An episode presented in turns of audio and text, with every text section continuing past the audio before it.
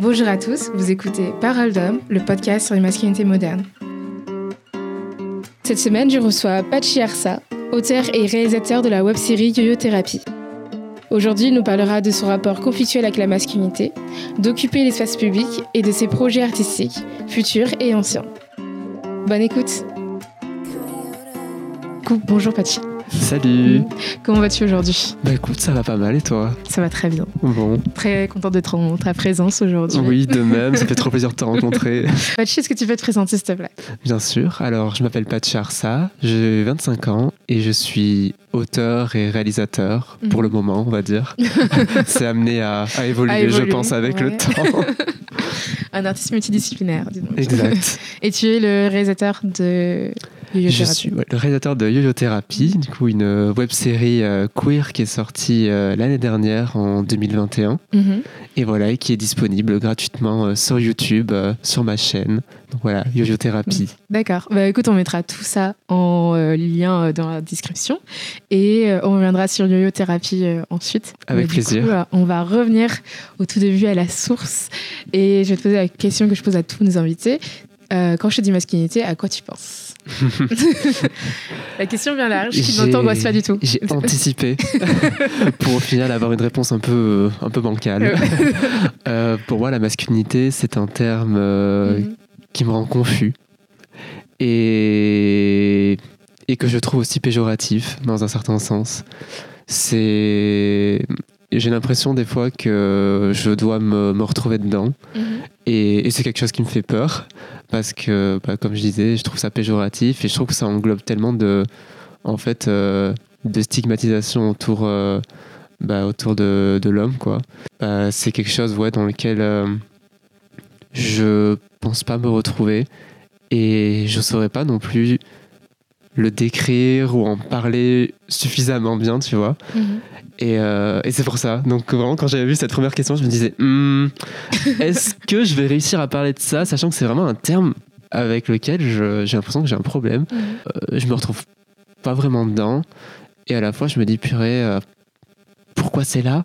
Pourquoi ça existe? Qu'est-ce que ça veut vraiment dire? Mhm. Qui sont les personnes concernées? Bon, même si j'ai un peu ma petite idée, quand on parle de masculinité, pour moi, c'est... euh, bah, c'est pas vraiment une bonne chose. euh, c'est masculinité toxique, euh, c'est un peu un pléonasme. Et euh, Oh my God, wow. voilà. mais euh, ouais, je pense pas pouvoir aller très très loin dans l'analyse, mais je pense aussi que c'est une réponse de se dire que c'est quelque chose qui me rend très confus. Donc ouais, à creuser avec le temps, parce que c'est vrai que là actuellement, je suis en pleine réflexion sur sur ce genre de questions, sur ce genre de termes, et euh, à part ouais, de la confusion et de l'incompréhension et un peu de colère aussi. Enfin, c'est vraiment des, ouais, des émotions, des mots qui me viennent quand tu me parles de masculinité. Donc voilà, on va faire un peu comme si t'étais ma thérapeute pour, euh, pour une heure. Euh, voici donc les mots qui me passent par l'esprit, euh, faisons avec. Et ces mots, pour, quand est-ce que tu les as, euh, on va dire, conceptualisés Pourquoi? Enfin, où est-ce que ça, D'où est-ce que ça vient, cette vision assez... Cette vision de la masculinité. négative, ouais. Bah, disons que depuis que je suis petit, ça me suit comme un truc, euh, comment dire, comme euh, un ensemble de règles que je devais absolument embrasser. Et, euh, et comment dire, euh, ça s'est pas du tout passé comme ça. on a, mais on est complètement parti loin. mais ouais, c'est vrai que je me suis toujours euh, dit euh, la masculinité euh, étant, bah, depuis que je suis gamin, je me considérais vraiment comme un garçon. voilà, c'est ni plus ni moins. Et je me disais, ah, mais il faut être plus masculin. Enfin, des trucs comme ça qui, à, à ton jeune âge, tu te dis. Bah, qu'est-ce que ça peut bien vouloir dire vu que tout le monde utilise cette expression? C'est un truc qui m'a accompagné pendant toute mon adolescence jusqu'à qu'au final, euh, ouais, quand euh, je devienne adulte et que je commence enfin à prendre conscience de cette expression, de ce mot, et que je me rende compte que bah, c'est toujours aussi confus et c'est pas. Bah, je trouve pas que ce soit quelque chose dans lequel euh, j'ai envie de m'embarquer. Genre, c'est plus, j'ai l'impression que ça. C'est quelque chose que quelqu'un d'autre pourrait pourrait s'assimiler, pourrait vivre, mais moi je me dis, euh, purée, euh, masculinité, honnêtement, je, je vois ça là, je vois ça devant moi, je me dis, bah j'en veux pas. tu vois, je m'éc- je m'écarte, je vais sur le trottoir d'en face, je me dis, non, je veux pas la masculinité. Mhm. Mais voilà, comme je te dis, euh, c'est quelque chose qui m'accompagne depuis que je suis tout petit. Mais alors, c'est quelque chose aussi que j'évite de ouf. Ouais, c'est un Je- peu comme un poids, tu dirais? Bah, c'est ça. Je pense qu'il y a un, Ouais. truc, à, il y a un truc à creuser là-dedans, Ouais. tu vois. C'est, c'est sûr. c'est devant toi depuis que t'es tout petit. Tu te dis Mhm. c'est là, mais en même temps, t'as pas trop envie de t'embarquer là-dedans. Mhm. Tu n'es pas forcément très intéressé. Et puis, ouais, comme je disais, je trouve ça assez péjoratif et juste, je ne pense pas me reconnaître là-dedans. Mhm. Et est-ce que tu penses que tu pourrais peut-être avoir un, un- faire un cheminement qui t'amènerait à avoir euh, une vision plus positive de ce terme? Cas un rapport un peu plus euh, apaisé euh, avec euh, ce concept Je sais pas, parce que du coup, si je prends l'inverse, c'est-à-dire la féminité, je me retrouve beaucoup plus là-dedans. Mhm. Je trouve que la féminité, c'est aussi un regroupement de, pas de stigmatisation ou de clichés, mais un Mhm. truc comme ça, un, un regroupement de règles, de, de choses dans lesquelles je me retrouve plus. Et euh, encore une fois, euh, là, je ne saurais pas définir lesquelles, mais euh, je pense me retrouverai plus là-dedans. Et je pense que j'ai perdu le fil de la question, mais ça arrivera dans tout le reste de l'émission, de toute façon, parce que moi, je m'embarque dans Ne des choses. pas. non, du coup, je te demandais, est-ce que tu penses que tu pourrais avoir un, un rapport un peu plus apaisé avec euh, ce, ce concept? Bah, en soi, ouais, quand je te dis que je suis en colère vis-à-vis de ce, de ce mot, c'est Mhm. un peu. Ouais. Je suis vraiment en colère, mais à la fois, c'est comme je te dis, ça me passe un peu au-dessus de la tête. Je trouve Mhm. que j'arrive à, à accepter que la masculinité est quelque chose avec lequel je vis à ma manière, c'est-à-dire d'une fa- d'une façon un peu plus. euh, Pour pour moi, la masculinité, c'est pas. C'est être viril. C'est ce mot-là, en fait. C'est l'image que j'ai, la première image de la masculinité, pour moi, c'est être viril.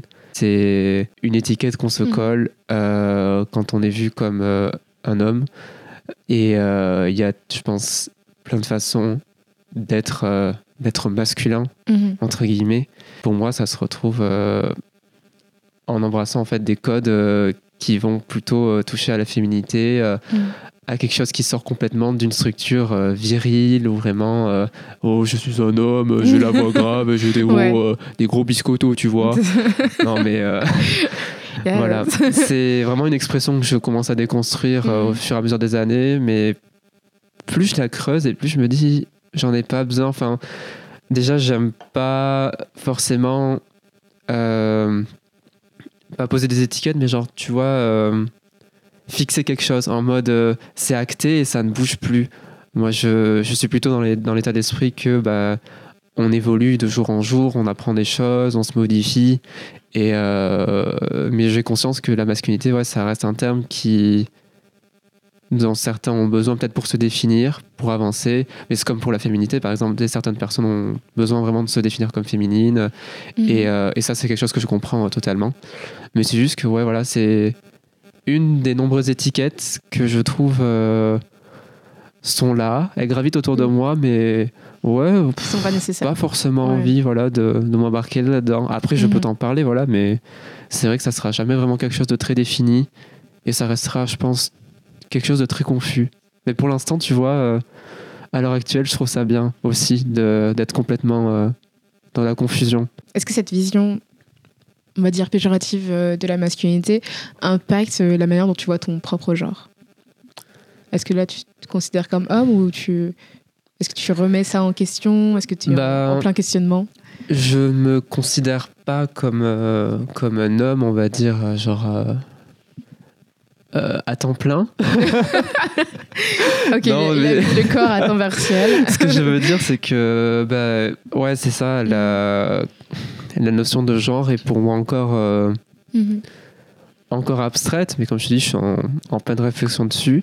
Je me fixe pas vraiment une identité pour l'instant, c'est pas quelque chose dont j'ai besoin actuellement. Mhm. Euh, J'aime bien dire que, tu vois, je vibe.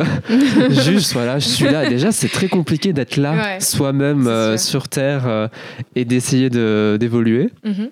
Mais en gros, la vision de la masculinité m'impacte par mon rapport aux autres. C'est-à-dire que je suis toujours sur le qui-vive quand il s'agit de s'exposer aux autres, aux autres hommes. Ouais.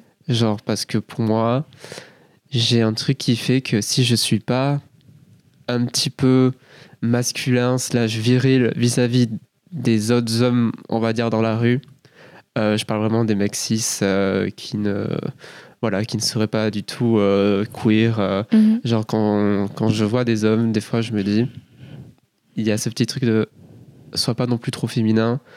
Reste un peu dans une sorte de case en mode, voilà. Mhm. On est, on est viril, mais pas trop, Mais tu vois. mais genre, je trouve que ça altère pas mal euh, mon comportement vis-à-vis quand je suis avec des autres, euh, des autres hommes Mhm. parce que j'ai envie de juste pas me faire remarquer et euh, et j'ai pas envie non plus voilà de, de montrer que je suis euh, faible parce qu'en fait pour moi il y a ce truc où euh, si t'es pas un homme enfin si tu es un homme tu ne dois pas être faible Mhm. et c'est un truc qui me revient souvent avec la masculinité la virilité tout ça c'est que être masculin c'est ne pas être faible voilà enfin c'est un truc hyper personnel Ouais. et, euh, et moi, j'ai toujours, genre dans la rue, peur quand je vois des hommes. Genre vraiment, j'ai toujours peur qu'on veuille me casser la gueule.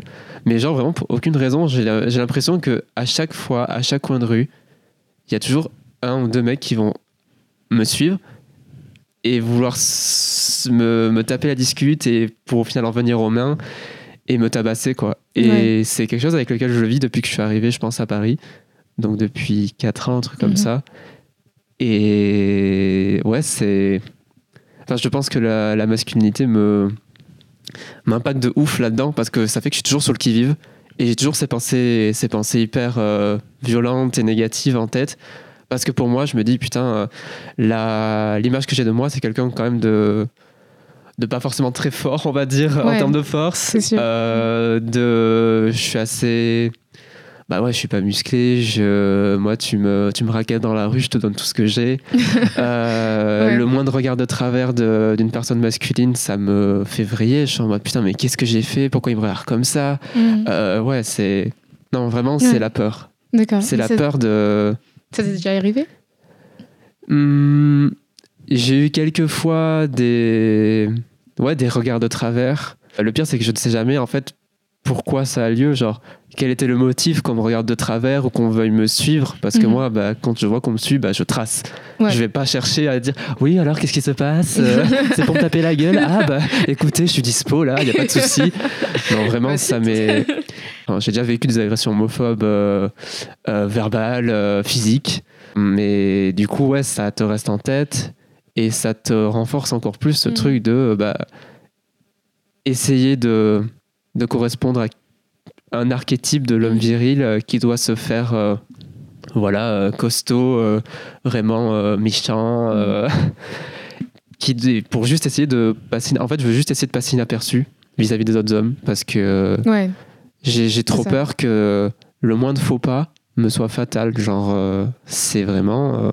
Euh, Une peur. euh, c'est ancré. Ouais. Mais vraiment, euh, c'est bien solide. Mhm. J'avais pas ça quand j'habitais au Pays Basque. C'est vraiment quand je suis arrivé à Paris. Bon, après, il y a plein d'autres trucs, euh, plein d'autres histoires qui font que je suis hyper anxieux quand je suis dans l'espace public. Mais c'est vrai que je me suis rendu compte Mhm. en vivant tout seul et en étant bah, juste moi et pas avoir mes parents à côté. bah, je me rends compte Ouais, que ouais, des fois rentrer le soir ou juste même en journée, être tout seul, juste ma seule et propre personne, bah des fois je me enfin la plupart du temps je me sens vraiment pas en sécurité avec moi-même, genre je me Mhm. dis mais là à tout moment il y a un mec qui va arriver et qui va vouloir me me tabasser quoi. Mhm. Mais après, je pense que ça, euh, euh, je pense que ça, plein de plein de femmes peuvent euh, Voilà, le non comprendre et ça. tout. Mais je pense que cette euh, cette peur qu'on a bah, toutes en soi, euh, je pense sans, sans exception, qu'on soit une femme euh, très forte euh, et très grande ou qu'on soit une femme euh, un peu plus frêle et, plus petite, enfin, euh, on a on a toute cette peur là et, euh, et c'est vrai que ça se reporte aussi sur les personnes qui sont euh, queer ou quoi que ce soit quand ils sortent des, des carcans. Et euh, je pense que habiter euh, bah, l'espace social quand on est euh, une personne qui n'est pas un homme euh, hétéro, c'est euh, ou en, en tout cas qui se présente comme une personne hétéro, Ouais. euh, c'est compliqué et c'est effrayant parce que, enfin, on a, comme tu disais, on a, on a toujours peur de sortir de sortir du lot et du coup être remarqué mais pas remarqué de la bonne manière et du coup être euh, bah, cible de d'attaques pour euh, qui ont jamais grande explication derrière. Parce que tu sais pas si c'est parce que euh, genre t'as fait quelque chose de, en particulier ou juste parce que bah ils t'aiment pas ta tête enfin ta tête leur vient pas ou des trucs comme ça tu vois.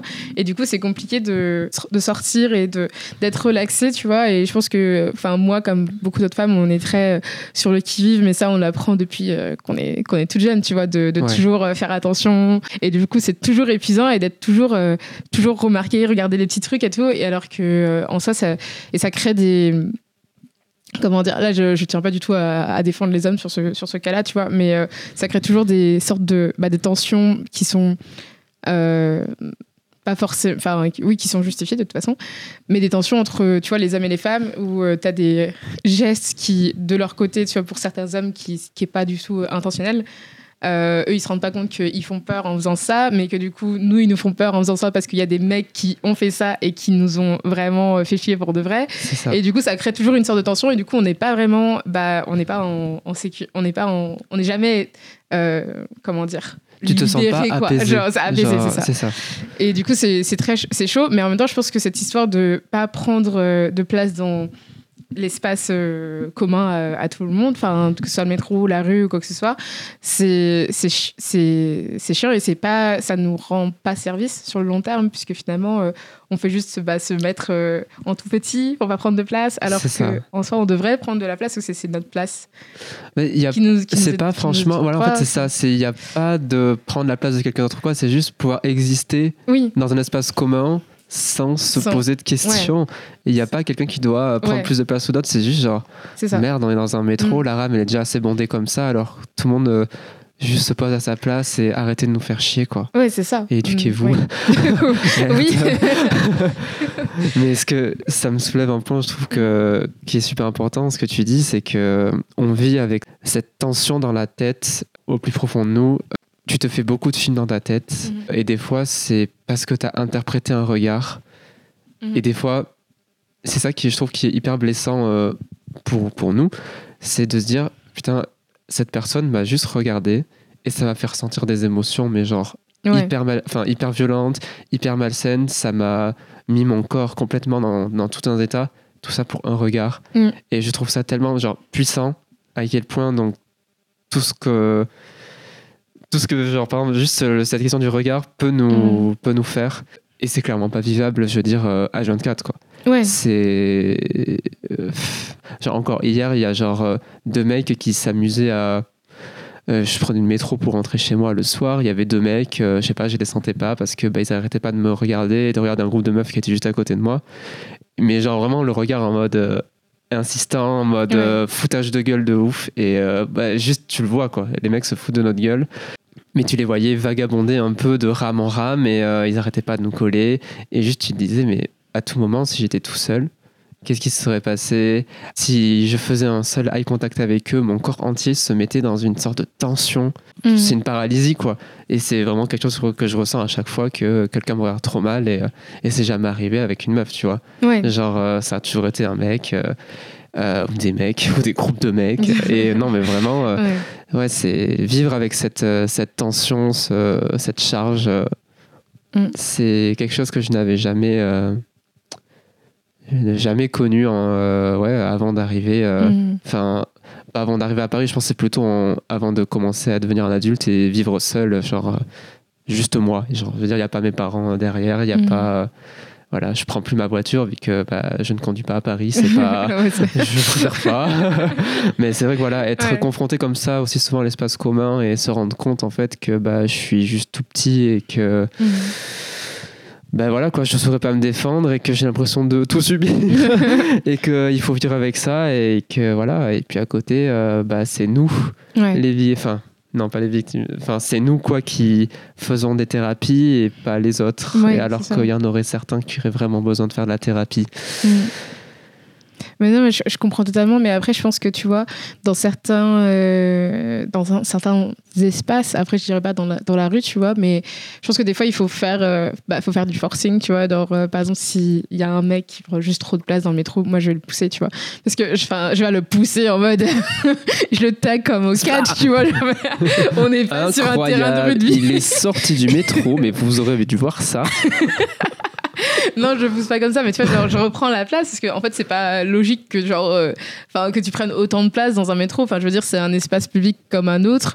Euh, je veux dire, tes parents, ils t'ont appris comme, comme tous les parents t'ont appris à, genre pas prendre trop de place. Et genre si t'as un petit carré t'as un petit carré. Genre c'est pas comme si t'étais genre euh, c'est pas mal un petit carré. Parce que moi de perso des fois c'est juste un coin de mur. Je, suis collé à la vitre clairement euh. non mais c'est ça. Du coup moi je enfin oui voilà c'est pas c'est pas très euh, c'est pas très poli mais bon je me dis mais faut pousser les gens quoi. Faut pousser les gens et même que ce soit dans, dans au travail ou des trucs comme ça ou genre quand t'as beaucoup de mecs je sais que je sais que les, les mecs ils me prennent pas souvent au sérieux Enfin, c'est pas que ça me dérange pas, mais c'est juste que je suis là en mode, bah, je sais très bien que genre, je suis intelligente. J'ai pas besoin de prouver que je suis intelligente à, des mecs, tu vois, mais c'est juste s'ils arrivent pas à passer au-dessus du fait que euh, qu'ils me trouvent jolie ou pas jolie, c'est ça le truc. C'est leur problème. En soi, euh, s'ils ont envie d'être, euh, de, se faire battre par une meuf, qui se passe battre pour une meuf Mais, mais, mais en soi, genre, c'est ce genre de choses. Et du coup, genre, je, ça me, ça me comment dire, ça me gêne pas de, bah, de les corriger, de les, de les reprendre s'ils disent un truc faux ou ce genre de choses. Quoi. Genre, c'est pas enfin, je pense que ce soit pas un problème. Et je pense qu'il y a beaucoup de filles qui osent pas le faire parce que bah, déjà, certaines filles sont timides et elles ont pas euh, la force de le faire. Tu vois, je comprends totalement. Et puis même quand tu te fais agresser verbalement, euh, c'est comme tu disais, il y a cette paralysie qui intervient. et je pense que c'est presque, enfin, c'est pour tout le monde la même chose. Oui. C'est très compliqué de pouvoir anticiper ce que tu veux dire, sachant que ton corps est complètement paralysé. Mm. Et au final, bah. Ouais, Après, on n'est pas tous comme ça, heureusement. Et enfin, heureusement, slash malheureusement, on ne devrait pas avoir à répondre à des gens parce qu'on se fait agresser. Oui, on devrait se faire agresser. de base, voilà, de juste se faire agresser, ça. ça devrait pas être notre quotidien, en fait. Voilà. on fait comme on peut et tout, mais après, je sais que, enfin, moi, je, je, je, sais que j'ai, on va dire, euh, pas l'avantage, mais, euh, mais voilà, c'est dans, dans, mon caractère, j'ai un fort caractère, donc euh, c'est vrai que, genre, dès qu'on m'agresse un peu, moi, je, mon sang, il, il ne fait qu'un tour. Et, et, je réponds assez vite, mais après, c'est vrai que des fois, je me suis retrouvée dans des situations où, genre, j'étais, j'ai absolument pas anticipé ça et je pensais pas que ça allait m'arriver à moi à ce moment-là, tu vois, du coup, genre, j'étais vraiment, bah, j'étais paralysée aussi. Et je comprends totalement euh, les personnes et tout. C'est même pas une sorte de, comprendre ou pas comprendre, mais c'est juste un truc euh, mental, quoi. Tu peux pas, genre, dire à ton cerveau, déparalyse-toi. genre, genre c'est pas possible. How about no? C'est pas possible. Du coup, c'est, pas une sorte de, de timidité ou quoi que ce soit. Genre, la paralysie, quand t'es dans face à une agression, euh, qu'elle soit plus ou moins grave, tu vois, elle, est là, quoi. Genre, c'est un truc psychologique et, et mental. Tu peux pas l'arrêter en soi. Mais, mais c'est vrai que moi, genre, juste que ce soit, genre, que ce soit une une tape sur les fesses ou un commentaire déplacé. Moi, je, je réponds toujours. Mais après, j'ai l'avantage de pas. Je suis pas une personne. Je suis pas petite et je suis pas non plus. Euh, je suis pas très menue non plus. Donc. Voilà quoi. à la castagne. C'est ça. Genre, non, mais je me bats, je me bats, je me bats pas. Mais en tout cas, euh, moi, je peux faire une scène. Hein. Je peux faire une scène devant tout le monde. S'il faut crier, je crierai. je dirais Dix à, très, à voix haute, très très haute. Je dirais alors du coup, monsieur, pourquoi vous m'avez touché les fesses? Du coup, ce genre de choses, tu vois. Du coup, c'est ton problème, ça dire notre problème. La rame entière sera, sera témoin de cette situation. Dingue. Du coup, voilà. Mais c'est juste moi, ma personnalité à moi et ça me dérange pas. Je suis pas très embarrassée en général en public, donc euh, ça me dérange pas de faire ce genre de choses. Mais je comprends les personnes qui sont un peu plus. Euh, voilà, quoi, qui sont un peu plus réservées et qui ont du mal à, faire ce genre de choses. Et du coup, euh, voilà, si vous êtes en ma présence, n'hésitez pas, je peux faire une scène pour vous. Ça me fera Contactez-moi. le, le, numéro se mettra en description Spotify. C'est ça, je serai là. J'arriverai comme ça dans la rame de métro et je ferai Excusez-moi, monsieur. je vous rappelle que Kayane aime bien faire des plaquages. Euh, donc, si jamais. Euh, elle est je fais du rugby pendant trois ans. Vous pouvez venir. je peux plaquer un mec par terre.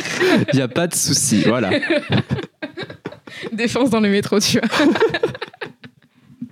mais voilà, non, mais c'est juste en général, je pense que on a tous des, personnalités différentes et je pense qu'il faut, ça, des fois, il faut s'imposer. Des fois, il faut se faire violence et euh, s'imposer, même si c'est pas dans son caractère d'être euh, d'être une personne qui parle très fort, parler très fort, même au travail.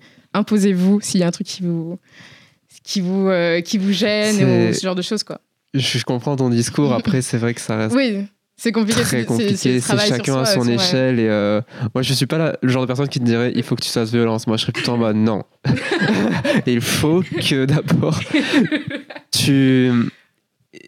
Il faut que tu y ailles à ton rythme. Mm et que si tu te rends compte, enfin si tu déjà tu as des signaux qui te disent non, Ouais. c'est pas une bonne idée, ne le fais pas. Je pense que ça va plus te créer du trauma qu'autre chose de se trop se faire violence. Parce qu'on sait ce que ça fait de toujours se faire violence. Mm. Euh, ça aggrave un peu la chose, tu. Ouais. Euh, J'ai pas d'exemple spécifique pour mon Mm. argumentation, mais. non, mais je comprends, je comprends totalement. Après, quand je disais se faire violence, je disais pas en mode euh, vous avez de l'anxiété sociale, euh, faites-vous violence. Je disais pas ça Non, du non, tout comme ça, mais en mais mode. euh, je comprends tout à fait. en mode est-ce que j'aurais parlé, pas parlé, parlé, pas parlé, parle. Oui, c'est un peu genre Voilà, genre tu es triste, arrête. Non, non. ça ne fonctionne pas comme ça, mais c'est juste genre si vous hésitez un peu à est-ce que je, je devrais dire quelque chose, peut-être, oui, si c'est dans votre avantage euh, de dire quelque chose en mode arrête. Mais c'est je- peut-être la bonne chose, tu à, vois. à titre personnel, j'arriverai jamais, je crois, à répondre à quelqu'un qui m'agresse. Mhm. Et c'est ça qui me fait grave du mal parce que je me rends compte que si on me demande de donner mon téléphone, je vais le faire. Il y a tellement d'autres exemples que j'ai en tête pour d'autres situations, pas que les agressions. Genre, je suis Ouais. un peu en mode. euh, j'ai l'impression d'être un énorme soumis, quoi. Et ça me suit. Quand on parle vraiment d'agression, de trucs comme ça, c'est vrai que ça me revient tout le temps en tête. Et je, je pense réussir à me dire dans ma tête Ah, mais je peux anticiper, me dire non, euh, euh, non, tu me feras pas ça. Je, voilà, je, je suis quand Mhm. même bien là. Je, je te dis non, mais en fait. euh, c'est juste que la peur euh, est chez moi quelque chose qui, Ouais, qui est très grand. Qui t'envahit, ouais. et malheureusement, ouais, quand j'ai peur, je suis paralysé. Là, rien Mhm. que d'en parler, tu vois, ça me, Cette ça me paralyse. J'ai la voix qui tremble et tout, mais voilà. Non, mais je comprends totalement et c'est pas pour te pour minimiser ou diminuer tes, propres, tes propres sentiments ou les sentiments des personnes qui, qui pensent comme toi, tu vois. Je pense qu'on a, on a différentes euh, personnalités, il y a plein, plein, plein de personnalités, tu vois. Tout à fait ton, ton point de vue et je pense que de toute façon, c'est pas toi le, le problème, c'est juste le problème est que ça ne devrait pas arriver et que, euh, et que voilà, enfin, ça ne ça. pas arriver, en fait, finalement. Donc, euh, donc c'est pas toi qui es en faute ou moi qui est en faute, genre, il n'y a pas de. Ah, mais c'est y y a c'est pas ce que je voulais non, non, dire. non, pas du tout. C'était vraiment juste par... ben, on partage Ouais. juste deux points de vue. ouais, différents sur la, sur la chose, tu vois. Deux points de Ouais. vue sur euh, Ouais. Les agresseurs. ouais. Non, c'est sûr, mais en fait, il n'y a pas de bonne manière de réagir à une agression en soi. Parce que de toute façon, euh, moi, je sais, moi, je sais très bien que. Que, genre, par exemple, répondre pourrait engager encore plus de violence derrière, tu vois. Genre, ça aurait pu s'arrêter à une C'est alors que là, ça peut C'est s'annoncer à une c'est une, gifle ou un euh, truc comme ça, tu vois. C'est une Donc, peur euh, qui, est, qui est vraiment ancrée en moi. C'est-à-dire que si s'il y a un conflit et que je commence à, à, à répondre, c'est-à-dire je donne de la matière à la personne pour pouvoir potentiellement me faire encore plus de mal. Mm. Mais ça, c'est que ce soit dans des contextes d'agression ou dans des contextes euh, Ouais. juste, euh, je sais pas, avec des potes ou avec mes parents ou euh, avec mon copain, moi j'ai peur du conflit. Mhm. C'est quelque chose dont j'ai du mal à me mettre dedans euh, parce que dans ma tête, c'est euh, bah, déjà c'est se mettre à nu Ouais. et c'est aussi bah, défendre son point de vue et ce qu'on a envie de dire. Mm. Et le problème, c'est que bah, j'arrive pas à le faire et j'ai l'impression qu'en fait, c'est ouais, c'est ça, je suis juste euh, soumis Mm. à la vision des autres et il n'y a pas encore eu ce déclic de non, mais là, on va prendre le temps, on va parler Mm. de ce que je ressens et je, et je dis ce que je pense, tu vois. Non, parce que j'ai peur qu'après, dès que j'ouvre la bouche, flamme, la bonne tarte, euh, Ouais. la bonne tarte dans la gueule et euh, c'est toujours, ouais, c'est Mhm. toujours ce que, ce à quoi je pense.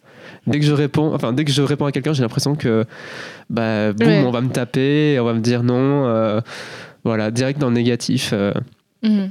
voilà. Ouais, je comprends euh, totalement. Il y a un livre, je me souviens plus de l'autrice, du coup, mais il y a un livre qui s'appelle euh, Conflict is not abuse, euh, d'une autrice, euh, du coup, américaine. Et euh, j'ai pas lu en entier le livre, mais j'ai lu quelques extraits. Et je trouve que c'est intéressant de, de voir, ça, ça te donne une autre perspective sur bah, les conflits. Et euh, que ce soit en relation avec euh, ton partenaire ou avec euh, ton, ta, ton ta partenaire ou avec euh, tes parents euh, et, et même euh, les personnes avec qui tu travailles, ce genre de choses autour. Et en fait, euh, de, c'est une manière, c'est une autre manière d'aborder les conflits et de se dire que c'est pas forcément une sorte de un, un jeu de domination ou euh, quelque chose de très très grave. Ou c'est pas, enfin, tous les conflits ne mènent pas à des disputes ou à des séparations, à ce genre de choses. C'est juste que bah, des fois, on n'a juste pas le même point de vue sur la chose ou bah, on a tous grandi de manière différente et à des époques différentes pour bah, nos parents ou nos collègues, tu vois. Et du coup, des fois, il faut juste euh, euh, qu'on se rejoigne au milieu Oui. et, que, euh, et que voilà. Après, euh, comme je, je pense qu'on a différents trucs. Moi, je suis une personne, euh, je, je suis, comme dirait mon grand frère, je suis une personne qui, qui aime la confrontation. Mais D'accord. mais mais j'aime pas me disputer j'aime juste euh, j'aime enfin j'aime pas euh, juste laisser un truc en mode euh, en mode euh, Oui, c'est pas se disputer, Ouais, c'est comme tu dis, juste- c'est ouvrir le dialogue. c'est ça j'aime pas qu'il y ait des trucs en mode des du ressentiment derrière Ouais. les gens et je c'est en suspens, ouais, ça n'a ça. pas été dit. c'est ça moi ça m'angoisse énormément Ah bah, de euh, de, de pas savoir ce que, ce que la personne pense Pareil, mais il y a deux cas de figure. Il y a toi qui, let's go, on en parle, et il y a moi qui en mode, ça va pas? Oh, si, si, ça va, je vais très bien. je vais garder ça dans ma tête pendant un an et demi, et après, on verra si j'en parle. non, moi je pourrais pas je serais là en mode mais qu'est-ce qui se passe? Je comprends. et dès que je verrai un truc je serais là en mode alors est-ce que c'est parce que du coup le 3 mars de la, de la quatrième année tu pensais que Mais c'est exactement Ouais, non, ce ouais. genre de, de réflexion que je me fais. Et c'est vrai que là, avec le temps, surtout cette année, ouais je me suis rendu compte que le conflit n'allait pas m'anéantir, n'allait pas casser quoi que ce soit, mais justement, ça allait peut-être créer un moment de tension, ça dépend en fait le sujet, Mm. mais surtout, ça allait enfin me m'enlever une charge qui parce qu'en fait il y en a une puis euh, un autre sujet puis un autre sujet puis un autre... en Ouais. fait je me mets tout ça dans la tête et c'est tellement de choses qui tournent en tâche de fond dans ta tête Ouais. que tu te dis en fait au, au bout d'un moment ça explose Mm. genre vraiment tu penses un truc pendant un an et tu le dis pas à la personne et tu finis par le dire euh, un midi comme ça euh, un peu out of nowhere la personne est en mode euh, d'accord alors qu'en fait juste ça t'a pris la tête pendant un an et juste t'arrivais juste pas à en parler parce que t'avais peur bah, de créer un conflit ou juste du jugement ou juste tu pensais pas que la personne serait juste prête à écouter ce que tu Ouais. avais à dire sur le moment mais il y a Mhm. un an qui est passé quoi donc c'est vrai que là euh, ça prend des proportions ouais c'est sûr et j'y arrive pas encore tout à fait à 100%, mais déjà j'ai pris conscience qu'un conflit ne me ne détruira pas une amitié, euh, une relation, un Mhm. couple. Bah, si la- si la- si l'amitié est solide Voilà, en Ouais. fait c'est juste ça. Bah, c'est Ouais. aussi une façon de voir si euh, ta relation euh, ouais sûr est, du, enfin, est, est- durable. est durable, ou juste euh, voilà si c'est solide quoi. Mhm. C'est pas parce que euh, voilà j'avais tout ça en tête que ça on doit tout arrêter. Non. C'est pas parce que oh là là il y a un obstacle qu'il faut arrêter toute la relation. absolument pas non Voilà. Mais ça a eu, oui, c'est vraiment que depuis cette année que je me rends compte que je peux réussir des fois à, à parler et sans avoir une épée de Damoclès sur la tête en mode qu'est-ce qu'il va dire celui-là? C'est bon c'est la fin j'ai déjà fait, déjà fait ta valise euh, à côté de la porte bah tu vois c'est vraiment, la- c'est vraiment le, le cliché de la situation où des fois t'en- t'envoies un, un, un message euh, ouais euh, un peu risqué et après tu commences à faire le ménage pendant une heure et demie en attendant la réponse en mode oula bon alors là je vais aller faire la vaisselle je vais faire le ménage euh, parce que voilà j'ai envoyé ce message jamais non Ouais. Non, c'est sûr. Et après, de toute façon, je pense qu'on grandit tous et que on a tous des conflits. Enfin, moi, de, je pense qu'en grandissant, euh, j'ai eu de plus en plus des, des conflits qui étaient un peu plus gros ou euh, même, euh, bah, je pense que en, en étant cette personne qui du coup est plus dans la, on va dire, confrontation, ou en tout cas, moi, je parle directement des problèmes quand je les ai. Je suis, je suis confrontée à d'autres personnes qui bah forcément n'ont pas forcément n'ont pas cette vision de du conflit et ils sont là en mode non non non non non ouais on n'en parle pas. Et du coup, moi, je suis là en mode, mais ah on est devant le sujet, genre, euh, vas-y, on en parle maintenant, tu sais, genre, euh, c'est pas un problème, tu vois. Genre, c'est, en fait, du coup, ça crée des problèmes du fait de ne pas en parler. Et du coup, je suis là en mode, bah, qu'est-ce que, qu'est-ce que, pourquoi tu, tu ne vends- qu'est-ce que- est-ce que tu caches quelque chose? Eh bien, c'est parce que, bah, pour te, Ouais. en vrai, ouais, pour donner des éléments de réponse, euh, vu que je suis un peu la personne que tu décris, moi, c'est souvent que soit j'ai peur de plomber l'ambiance, vraiment un truc aussi simple que ça, soit c'est parce que dans ma tête, j'ai pas encore fait le cheminement nécessaire pour me dire, euh, enfin, pour réussir à en parler. Mhm. Parce que des fois, je me dis, euh, est-ce que ça mérite que j'en parle ou est-ce que juste ça mérite que je le traite et que je le, voilà, que je l'archive dans ma tête parce que j'ai réussi juste à, à mettre cette pensée dans ma tête. Mais des fois, la, plus, la plupart du temps, c'est qu'il faut vraiment en parler, quoi. Ouais. Mais c'est juste que des fois, je me dis, ah, ça va pas être le bon moment maintenant parce que Ouais. ben, là, je suis pas dans le mood ou j'ai eu une journée difficile. Mais euh, bon, Ouais. c'est des fois que c'est ouais. comme ça et malheureusement, le plus souvent, c'est moi qui arrive. euh, un bonjour à 10h du matin qui t'envoie un message en mode blablabla bla, bla, bla, euh, j'avais tout ça en tête voilà je te le dis maintenant et, euh, et démerde-toi et je suis trop désolé voilà c'est tout ça en fait c'est à chaque fois je dis que je suis désolé parce que bah, Ouais. bah, parce que je sais plus quoi faire Mhm. parce que je voulais en parler j'arrivais pas j'avais peur que la personne me juge Mhm. Et c'est ça quoi Ouais, je, je vis avec de la culpabilité au quotidien et je n'ai pas envie de la partager c'est vraiment genre, je n'ai pas envie d'être cette personne Ouais. qui est tout le temps désolée, désolée, parce que bah, juste c'est trop pour moi à chaque fois. J'arrive pas pour l'instant à, à parler, enfin à, à dire mon ressenti Mhm. euh, naturellement. D'accord. Je sais que ça va évoluer avec le temps et que je vais y arriver, mais c'est pour ça qu'en fait, je, ouais, je, me, je dis Mm. toujours, je suis désolé la plupart du temps aux gens, c'est parce que putain, j'arrive pas à- Ouais. à, traiter autant d'informations parce que peut-être pour certaines personnes c'est rien, certaines situations, mais des fois, moi, il y a des situations qui, me- Ouais, qui prennent plus. qui me prennent beaucoup la tête et qui sont énormément à, à traiter, Mhm. et du coup, euh, ça prend plus de temps. Non, voilà. mais je, com- je comprends totalement. Et je t'avoue que même moi, si euh, j'aborde les sujets, ça fait pas très longtemps que j'a- j'aborde euh, les, les conflits euh, dir- directement, tu vois. Souvent, je les, je les laisse passer parce que je me dis que c'est peut-être pas si grave comme toi. Je me dis, ouais, peut-être que j'ai juste besoin d'en penser, d'y penser toute seule. Oui. Ou genre juste d'en parler avec mon pote et de lui dire, ah, ça m'a fait trop chier et tout. Et juste le lendemain, je serais tout à fait euh, ok, tu vois. Mais, euh, mais c'est vrai que peut-être essaie de, de communiquer le fait que tu peux pas en parler tout de suite. Parce Ouais. que moi, enfin, si j'étais dans la situation du coup euh, inverse, je pense que euh, ouais, je, je te dirais et puis euh, enfin, je- dans, dans mon point de vue, je comprendrais de pas vouloir parler tout de suite du problème, c'est ça. mais oui. juste dans, enfin, moi de, de mon côté, ce qui me rassure, c'est que euh, je sais que le problème est en tout cas euh, compris des deux côtés. Et qu'il y a une euh, connaissance mutuelle du problème. En fait, c'est ça. C'est ça, il y a une connaissance mutuelle du problème et tu, toi en tant que personne qui veut savoir, tu Ouais. aimerais savoir que c'est en train de travailler dans ma tête C'est ça. et que juste j'attends le moment où c'est la réponse est faite Ouais. et que je suis prêt à en parler. C'est ça. Tu veux pas en fait voilà je Non, je par veux pas en parler tout de suite. C'est juste. c'est euh, ça moi par exemple si je prends un exemple avec mon copain euh, je lui dis les choses quand je sais que je, je suis prêt à en parler Mm. et ma, ma pire phobie c'est que c'est de me dire que des fois il doit penser que peut-être euh, je lui cache quelque chose ou juste j'ai j'ai pas envie de lui dire quelque chose parce que bah j'ai pas envie non c'est juste que je veux j'aimerais juste qu'il comprenne que des fois genre je suis en mode Mhm. euh, j'ai juste besoin de temps pour intégrer cette information et juste euh, Ouais. et juste le faire travailler dans ma tête et voir si je peux en parler ou pas. Mais voilà, en tout cas, genre, quand j'ai vraiment quelque chose à dire, je le dis. Ça Mhm. sort maintenant et voilà. Et moi, en fait, j'ai toujours peur de, ouais, c'est ça, de ce que la personne pense. Ouais. Je veux tout anticiper et je suis en mode, mais ouf, on va pas y arriver. Hein. Euh, c'est pas le but. Le but, déjà, c'est de se concentrer sur toi. et voilà. Mais euh, Mhm. je dirais qu'avec le temps, là, c'est en train de, de bien s'installer. Genre. euh. Enfin, en tout cas pour ma relation avec mon copain actuellement, qui est vraiment un truc qui me prend euh, souvent la tête pour, je veux dire, en termes d'anxiété euh, sur ce qui est dit, ce qui est pas dit. euh, Ouais. Voilà. Bah, aussi, en plus, c'est ma première grosse relation durable, donc euh, Yes. voilà, j'ai pas envie de fuck ouais. up le truc, euh, Ah. sachant que j'ai déjà fait des trucs euh, au début de la relation euh, qui, qui ont tout fait casser. Après, t'as pas un compteur de, de, de, de bêtises, tu sais. Hein, oui, voilà, bah, on, hein. on apprend, Ouais. mais moi aussi, je n'ai pas envie de faire du mal aux autres. Ouais. J'ai pas envie qu'on m'en fasse. Non, voilà. Mais vu qu'aussi j'ai tellement de, de sous-sujets qui gravitent traiter, autour de moi, c'est vrai que ça, des fois, il y a des trucs qui n'ont rien à voir et qui viennent impacter ma relation, alors que je sais pas, on parle de complètement autre chose, euh, d'un truc, un rapport plutôt avec, euh, je sais pas, avec mes parents. Enfin, ouais. Toi, c'est quoi ton rapport avec tes sentiments? Comment il est? Vu que t'as- t'as l'air d'être une, personne un peu anxieuse en faisant. Ah. J'ai un très bon rapport avec l'expression de mes sentiments parce que je le fais un peu, on va dire, à deux échelles. Donc je le fais bah, naturellement, c'est-à-dire je dis ce que je ressens. C'est d'ailleurs des fois c'est peut-être un peu trop. Wow. je- Non, je veux dire que des fois je suis un peu relou avec mon partenaire. J'arrête pas de lui dire euh, voilà que je l'aime et Oh. que et des fois je me sens un peu trop euh, trop présent. Ouais. Mais d'un autre côté, c'est parce que voilà, je, je Ouais. ressens ça- au fond de moi et je Mhm. préfère juste le partager, même si. des- En fait, dans ma tête, j'ai l'impression que c'est toujours trop. Que je suis toujours trop dans le dans l'expression. Bon, voilà. Mais c'est comme ça, mais des fois, je me, je me gère aussi.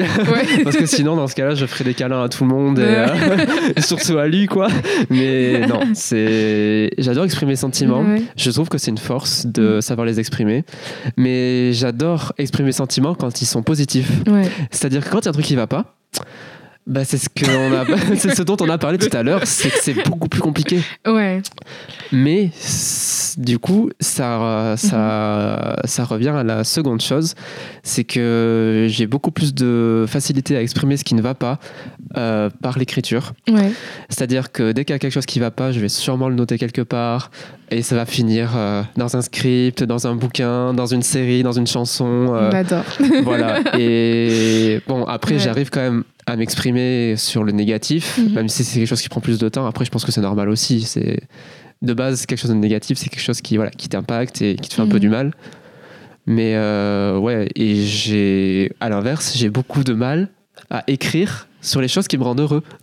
Ah Et ouais, je me Ouais. suis rendu compte, euh, genre, tu regardes yoyothérapie, euh, les trois quarts des sujets, c'est la dépression, c'est le manque Mhm. de confiance en soi, Mhm. c'est la crise identitaire, c'est euh, les agressions.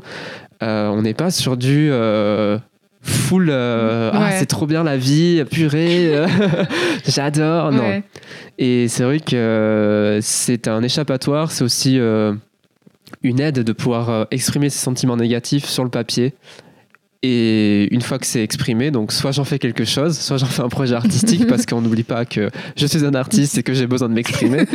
Soit aussi Ouais. ça me permet juste de me remettre un peu au clair avec moi-même et du coup d'exprimer la chose. Mais euh, je suis quelqu'un, enfin quand j'étais petit, je parlais tout le temps. Mais vraiment, je n'arrêtais pas de parler. Euh, vraiment, c'était Ouais. très compliqué de ne pas m'entendre. Je faisais que parler, j'adorais faire les exposés dans la classe. Euh, bah, vraiment, c'est euh, la pipelette de ouf. Quand on faisait les fêtes de fin d'année, la fête de la musique et trucs comme ça à l'école, moi j'étais tout le temps là à danser, tout devant. Je disais à mes profs, je vais être devant, je vais danser la tectonique et chanter. T'inquiète, je sais le faire, il n'y a pas de souci. voilà, mais c'était comme ça. Et, et quand je suis arrivé au collège en sixième, bah, j'étais tout aussi euh, comme ça, positif, en mode je parle à tout le monde et tout. Mais malheureusement, je me suis pris un énorme mur dans la gueule Mhm. parce que tout avait changé et en fait, j'étais juste hyper cringe. Et les gens juste me disaient ferme ta gueule, on n'a pas envie d'être avec toi. Ouais. Si je dois reprendre certaines expressions.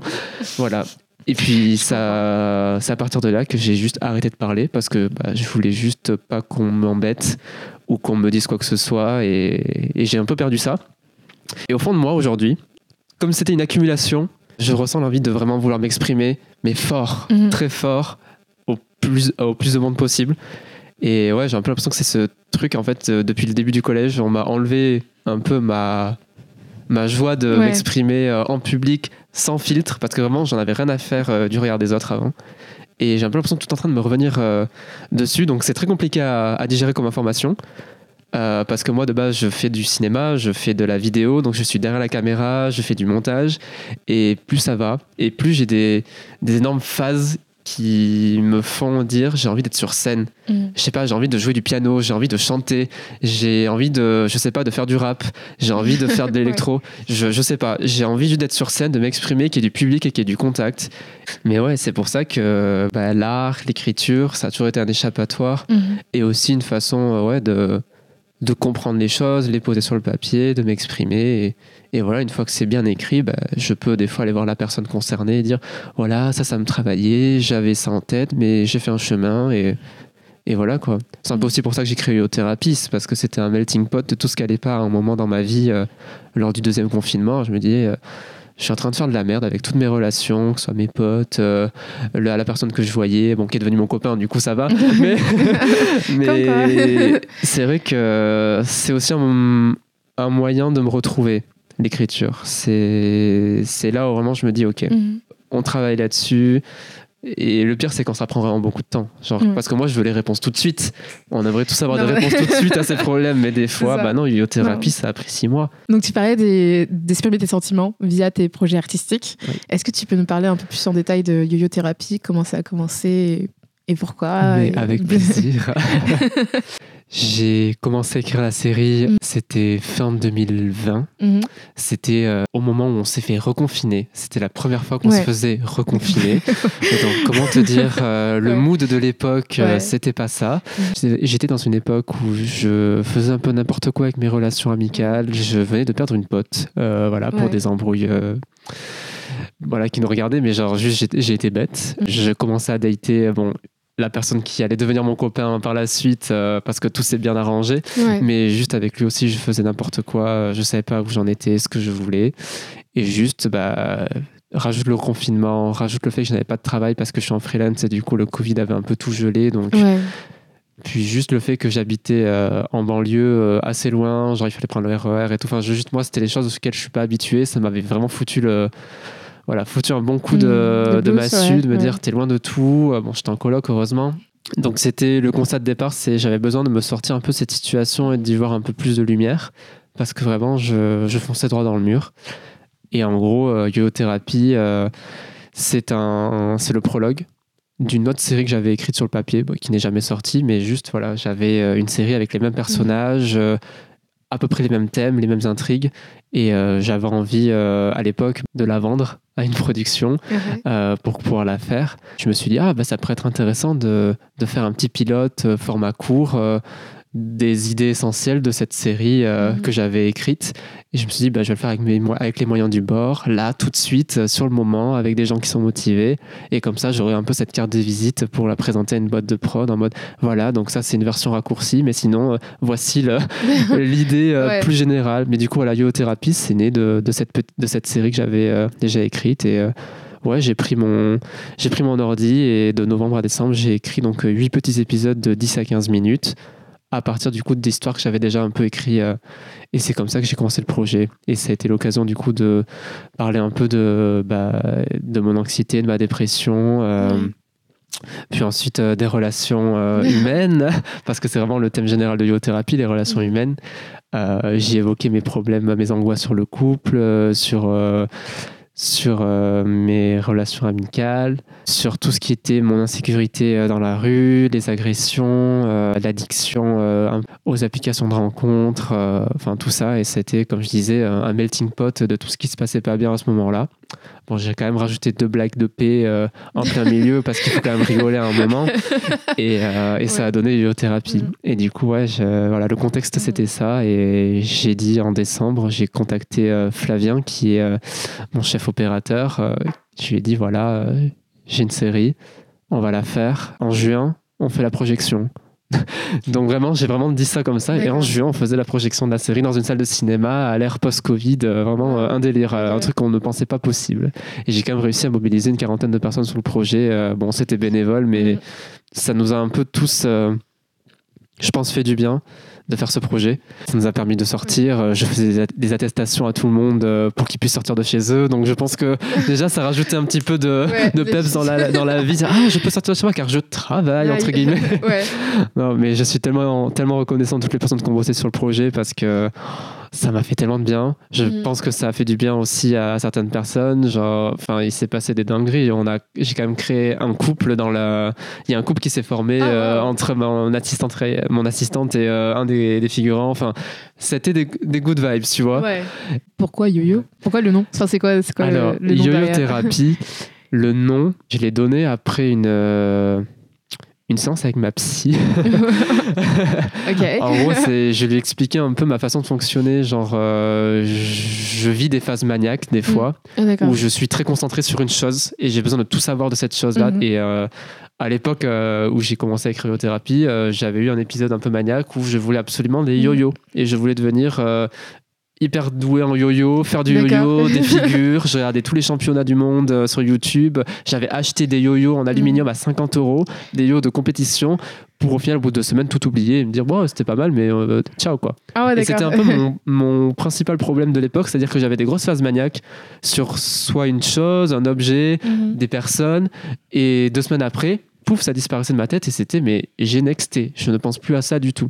Et c'était vraiment un truc euh, qui me faisait bah, beaucoup de mal parce que mhm. avant mes relations, euh, quand je suis arrivé sur Paris, c'était vraiment genre, euh, je voyais des mecs et mon plus grand problème, c'était que bah, je restais avec eux quelques semaines et après, euh, du jour au lendemain, ils sortaient de ma tête. et vraiment, genre, hop, ça juste, ça sort de ma tête du jour au lendemain. Je me dis, bon, non, ah j'ai plus envie et j'ai même pas envie de me projeter. Ciao. Mais vraiment, euh, et j'ai un peu lié ça du coup à cette expérience du yo-yo parce que je trouvais que l'anecdote était marrante et mhm. vraiment je la raconte à mes potes. Ah bon, tu te rappelles quand j'ai voulu devenir yo-yo master Voilà. Et du coup, je me suis dit, ah, ça, pourrait, ça pourrait être, ça pourrait être euh, marrant d'évoquer ce cette anecdote mhm. dans le titre. Enfin, ça m'est un peu apparu aussi comme ça, comme une évidence. On va l'appeler Yo-Yo Thérapie parce que voilà, cette série c'est une thérapie.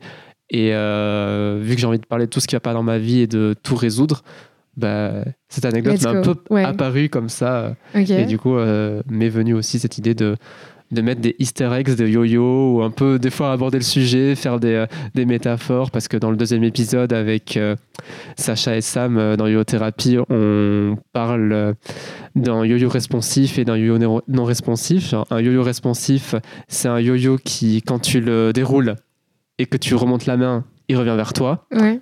Jusque-là, tout va bien. Un yo-yo non responsif, c'est un yo-yo qui est fait pour faire des figures, c'est-à-dire que dès que tu le déroules, bah, quand tu remontes la main, il tourne dans le vide. Il va pas revenir. Il faut que tu fasses, euh, que tu prennes la ficelle dans une certaine façon, que tu donnes un bon coup et tout pour que ça revienne. C'est un délire. Et moi, du coup, j'avais fait euh, cette métaphore en mode voilà, une relation, c'est comme un yo-yo. C'est-à-dire que si tu veux qu'elle revienne vers si que la personne vienne vers toi, que Ouais. tout fonctionne, il faut faire une figure, il faut donner du sien pour qu'on puisse euh, être ensemble. Ok. Voilà. Waouh, ok. Oui, au final. Oui, de je- base, c'était vraiment une blague. et au final, je me suis dit, putain, mais il y a des choses à écrire là-dessus. Ouais. Bon, après, c'est aussi parce que moi, j'adore écrire et faire des parallèles un peu partout. Mais Mhm. euh, c'était un peu la, la raison principale. D'accord, ok. Waouh, très intéressant. Voilà. D'accord. J'espère Wow. que vous aurez appris quelque chose. Bah, Donc, voilà, euh, un ouais. yo-yo responsif, c'est un yo-yo qui revient vers vous d'un simple geste. Un yo-yo non responsif, c'est un yo-yo qui est destiné à faire des figures. Et justement, c'est trop bien, même si c'est très compliqué et que je ne sais pas en faire. Mais voilà, il y a deux types de yo-yo. Je m'attendais pas à apprendre des choses sur le yo-yo en. D'accord. Mais écoute, très très bien. Je profite que Ken se mouche pour euh, vous annoncer que le making-of de Yo-Yo Thérapie euh, arrive très bientôt sur YouTube. Alors, Il y il a deux cas de figure. Soit vous écoutez ce, ce podcast et le making-of vient de sortir. Uh-huh. Et dans ce cas-là, bah, bravo à moi parce que c'était pas gagné. Soit vous écoutez ce podcast et le making-of sort dans quelques jours. D'accord. Voilà. Ça serait bien qu'il sorte avant le mois de novembre quand même. Mm. Je parle de making of, mais parce que voilà, ça fait quand même un an que la série est finie et il Ouais. s'agirait des fois de se bouger un peu. Mais voilà, j'espère qu'on ne serait pas déçus euh, une fois qu'il sera sorti. Quoi qu'il arrive, il sortira, Ouais. il sera là et je pense que ça va être un bon. euh, un bon petit euh, guide d'accompagnement euh, ouais. de pourquoi la série est là. C'est plus un peu un, un mode d'emploi de pourquoi la série a existé Mhm. euh, pendant six mois, pourquoi c'était là, quoi, plus qu'un truc technique en mode comment on a fait ça ou ça, voilà. Et du coup, est-ce que tu as d'autres euh, projets euh, ensuite? Bah, du coup, oui, parce que Mhm. j'ai toujours un projet en tête. Euh, je, je pensais que mon prochain projet, ça allait être mon premier court métrage, mais je suis dans, un, dans une telle crise identitaire qui fait que ça touche aussi les médiums sur lesquels je travaille. et je pense que je ne vais pas continuer dans le cinéma pour l'instant, Ouais. mais ça sera beaucoup plus tard. Parce que j'adore le cinéma et je sais que voilà, j'ai des projets de court et de long métrage dans les Mhm. cartons. J'y tiens et je veux les faire, mais je pense que là, c'est pas trop le moment.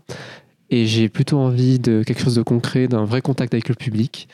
Et euh, bon, c'est un peu paradoxal ce que je vais dire, mais là, je suis en train de bosser sur euh, un livre, donc un roman. Donc, Wow. c'est avec euh, des essais, des poèmes, des anecdotes, des réflexions personnelles, ainsi que pas mal de- d'illustrations, de, graphismes de moi, d'autres personnes. Enfin, ça va être un gros condensé de ce que j'ai vécu ces 5-6 dernières années, parce que je gratte le papier depuis 5-6 ans euh, pour faire un truc. Mais du coup, voilà, ça, depuis quelques, quelques mois, je me dis que ça Mhm. sera un livre.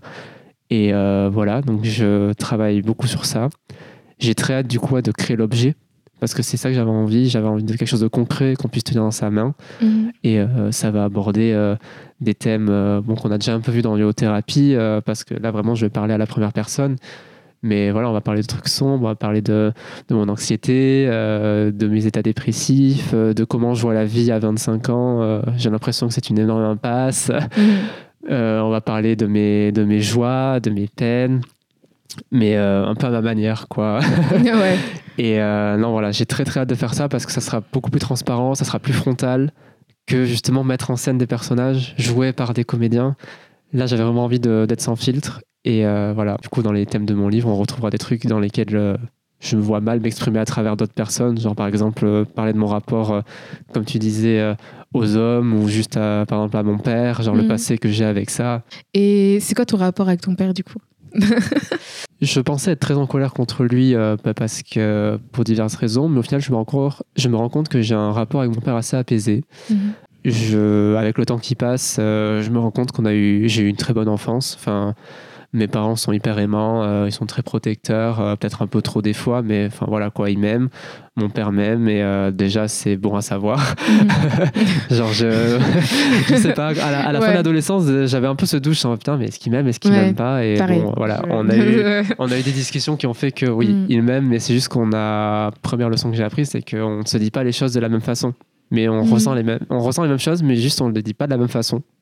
Et j'ai été en colère contre lui pendant tellement longtemps, et je le suis des fois encore parce que je comprends pas des fois comment il fonctionne Mhm. dans son expression des sentiments. C'est ça. Et c'est quelque chose qui me touche énormément parce que quoi que je fasse, je me sens plus lié à mon père dans le émotionnellement, physiquement ou des trucs comme ça.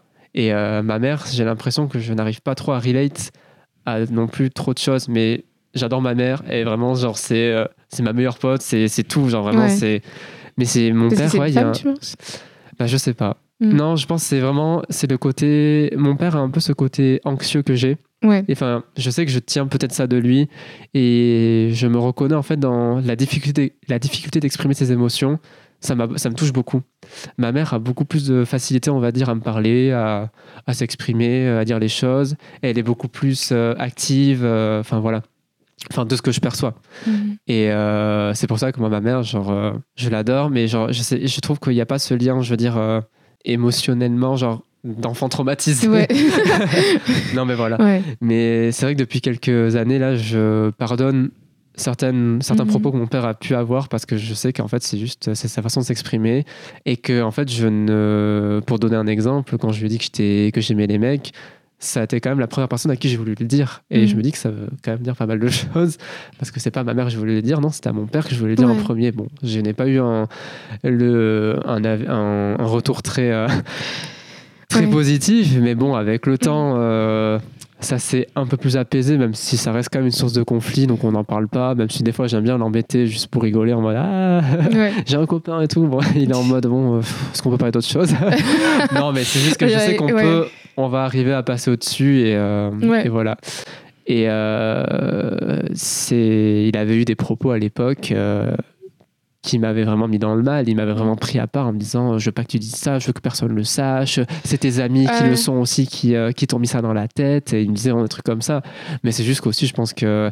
Il a jamais été confronté à ça, Mhm. c'était peut-être pas dans son éducation, et puis voilà. Ouais. Il a pris peur. Oui, voilà, il avait peur. Je pense que. Alors, il n'a pas été violent, il a été violent dans ses mots, mais pas physiquement. Il aurait été violent physiquement, je pense que j'aurais commencé à m'inquiéter j'aurais averti absolument toute la population. Euh, mais je comprends avec le recul pourquoi il, a été, il est comme ça, pourquoi il a. Parce qu'en fait, il est très anxieux aussi de base, donc euh, c'était un peu un, un- un cumul de plein de choses. Mhm. Et c'était un peu le moment où il lâchait tout. Ouais. Et euh, non, mais maintenant, je, mets beaucoup plus à sa, je me mets beaucoup plus à sa place. à comment il aurait pu être à 25 ans, parce que voilà, je m'identifie et je me dis peut-être qu'il a vécu des trucs aussi qui l'ont pas fait trop plaisir, euh, des événements peut-être qui les mettent euh, un peu en péril sa masculinité, parce que bah, à l'époque de mon père, comment te dire, euh, être queer ou Ouais. la masculinité, la virilité, c'était un peu dans, un, dans une petite ville. Enfin, tu- il n'y avait pas Internet, donc il n'y avait pas cette ouverture au reste Ouais. du monde. C'est peut-être quelque chose aussi qu'il a atteint, j'en sais rien. C'est le temps. je, Ouais. vais essayer- on- je voudrais essayer de créer ce dialogue avec lui. Mm. C'est un truc que je veux faire un peu sur le, sur le long terme. Donc c'est pour ça qu'il y a eu un long moment où j'étais en mode Ah, je veux plus lui parler et tout. Mais après, je suis en mode euh, Bon, Pachi, Mm. euh, à un moment, il va falloir euh, débloquer la Ouais. situation parce qu'il va pas le faire lui-même. Donc.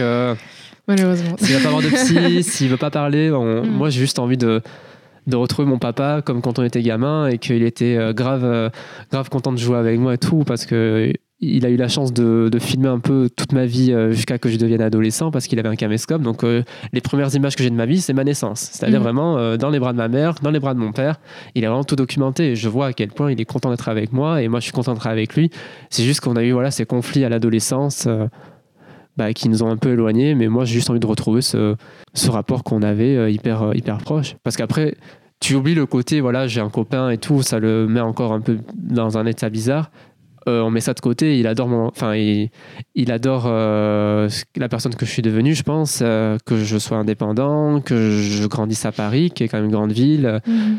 que bah voilà, j'ai mon cercle d'amis, j'aime le cinéma, enfin je, voilà, je m'exprime et il aime bien ce que je fais et même si des fois il ne, je sais que Géothérapie il l'a pas regardé parce que c'était peut-être trop pour lui, voilà les sujets abordés et tout, mais je sais que il est fier Mhm. et que bah ça serait bête que ce soit le contraire, qu'il pense qu'il ne soit pas fier, enfin je je pense pas ça lui, mais honnêtement je sais que c'est une bonne personne et qu'il a juste besoin de travailler un peu sur des choses qui qui, peut-être il comprend pas ou en fait c'est juste parce que personne l'aide. Moi j'ai été un peu comme ça, j'ai toujours été en mode euh, ben, je le méprise parce qu'il comprend pas ma vision et, euh, et Mhm. que c'est comme ça et qu'il faut que ce soit comme ça, mais en même temps voilà on peut pas tous se remettre en question. Je pense que mon papa il a juste envie de Ouais, c'était pas. d'un petit coup de boost, d'un Ouais. petit, d'une petite tape sur l'épaule en mode yo, on va juste euh, bah, parler et ça va aller mieux et Mhm. voilà. Mais on est en plein dedans là et mon livre parle euh, vraiment un peu de ce rapport que j'ai Ouais. aussi à lui, tout ce que j'ai envie de dire et surtout genre le fait que, bah, que je l'aime et que j'ai envie de, de prendre par la main et de dire on va réussir Mhm. à avoir une relation, tout ce qu'il y a de plus normal, Mhm. parce qu'il n'y a pas non plus grand-chose d'autre euh, qui va mal entre nous. Genre, euh, Ouais. on est super, euh, on est quand même assez, euh, assez proches et euh, voilà. D'accord, je vois. Et toi, du coup, est-ce que tu as envie d'être père dans le futur ou, ou tu veux. euh, Bah, tu souhaites euh, arrêter la, la chose à partir de ce moment-là vouloir, Ouais. oui. ouais. Pouvoir, On verra. PTDR, comment te dire? Non, mais ouais, enfin, sans vouloir refaire tous les, les sujets d'actualité. euh, Mhm. euh, Être un homme, vivre avec un homme et avoir un enfant, euh, ça nécessite soit Mhm. d'adopter, ce que je préférerais, soit avoir recours à une GPA. Mhm. Mais entre ça, du coup, déjà, qui est un problème, euh, Mhm. enfin un premier problème, plus euh, l'incertain, l'incertitude liée au climat, Ouais. j'ai tellement. Je suis tellement anxieux, mais comme toute personne de notre âge, vis-à-vis du futur, que j'ai pas envie que mon gamin ait cette anxiété fois mille Ouais. euh, dès son plus jeune âge. C'est-à-dire, moi, je suis content parce que j'ai un peu l'impression que je suis. Mon anxiété s'est démarrée euh, à mes 20 ans. Mais je Mhm. sais qu'il y a des gamins qui, à, à 10 ans, ils sont hyper anxieux et c'est pas normal. Mhm. Et j'ai pas envie, justement, qu'on. Enfin, pour l'instant, je pense qu'on est dans une impasse. Alors, j'espère que peut-être plus tard, on aura réussi à, à prendre tout ça en main pas trop tard et. Et qu'on puisse à nouveau euh, peut-être euh, avoir une vie de famille euh, pour les personnes qui souhaitent en avoir une. Peut-être qu'on va, on va un peu conclure ce, ce podcast, sinon ça va être un peu long pour tout le monde, même si cette conversation est très très intéressante. Et du coup, je vais te poser la dernière question, qui est une chose que toutes les femmes devraient savoir sur les hommes, selon toi. Ça peut être sérieux, ça peut être trivial, comme tu veux. Bah, hum, comme je te disais euh, avant qu'on enregistre le podcast, euh, Ouais. je ne saurais pas vraiment quoi répondre parce Mhm. que bah, je pense pas être légitime de donner un conseil euh, aux femmes. Enfin, Ouais. ma réponse est un peu bête, hein, mais juste. hum, c'est comme pour l'image de la masculinité, c'est encore une fois, c'est des questionnements qui me sont un peu trop confus, bah, parce que ça, on se renferme encore une fois dans, dans des questions liées au genre. Moi, en fait, le, le seul truc qui me vient à l'esprit quand tu poses cette question, c'est euh, qu'est-ce que les hommes pourraient faire pour euh, laisser les femmes tranquilles? Non, mais vraiment, c'est pour reprendre tout le fil Ouais. rouge de ce qu'on a dit, genre, c'est juste euh, dire aux hommes d'arrêter d'être des connards, de s'éduquer et de nous foutre la paix. C'est vrai. Bah, écoute, du coup, euh, aujourd'hui, on dit quelque chose aux hommes, aux autres hommes, du coup. Exactement. Ok. Bah, vous avez, euh, j'espère que vous avez retenu le message, messieurs. Et, euh, et du coup, euh, bah, merci beaucoup. Ah bah merci à toi, ça m'a fait grave plaisir. bah, moi aussi. C'était une très belle conversation et j'espère que les autres pourront euh, s'en nourrir et, et, avoir des conversations similaires avec leurs amis ou, ou même par message. Envoyez-nous un message. Apache et à moi euh, sur euh, genre à tirer du bas les podcasts. et, euh, et voilà, et j'aimerais avoir votre, votre retour et puis, et puis aussi bah, envoyer un message à vous plaît. ouais, C'était trop cool. Ce que vous ne savez pas, c'est que Kayane nous a m'a donné euh, un iced tea au début de la séance. Ça fait déjà deux heures qu'on parle et elle m'empêche d'aller aux toilettes. Elle me retient en otage et je ne peux pas aller pisser. ça. Et ça fait une heure et demie que j'ai envie de faire pipi. Et elle a dit non, non, non, non, on a le podcast à finir. Euh, je ah, bah, bah, ok. Je torture les gens, c'est voilà, ça je ne dis pas que ce podcast est un petit peu euh, problématique, mais voilà, on te retient quand même en otage.